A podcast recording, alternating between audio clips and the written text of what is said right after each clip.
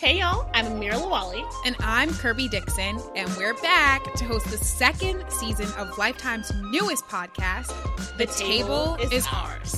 As film and TV professionals, we understand firsthand what it means to be in the business. But we noticed our stories as Black creatives were not getting the spotlight that they deserved. So instead of fighting to get a seat at somebody else's table, we built our own. We have honest and down to earth conversations with Black writers, actors, musicians, athletes, you name it. And last season, we reached the hearts and minds of some of the most influential people in Black culture.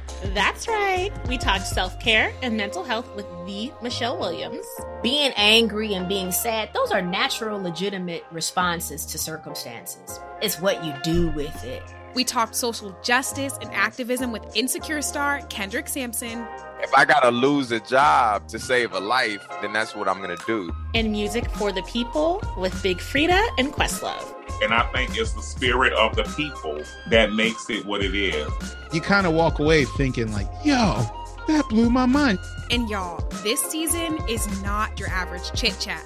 We're sitting down with the one and only Jill Scott to talk all things music and movies, plus Bob the drag queen about his life as an entertainer. Plus, performer and activist Peppermint and The Wire's very own Wendell Pierce all pull up a seat to our table this season. If you loved what we were serving in season one, you're going to absolutely want a second helping this time around. Episodes air every Wednesday starting in November, so like, share, and subscribe to The Table is Ours wherever you get your podcasts.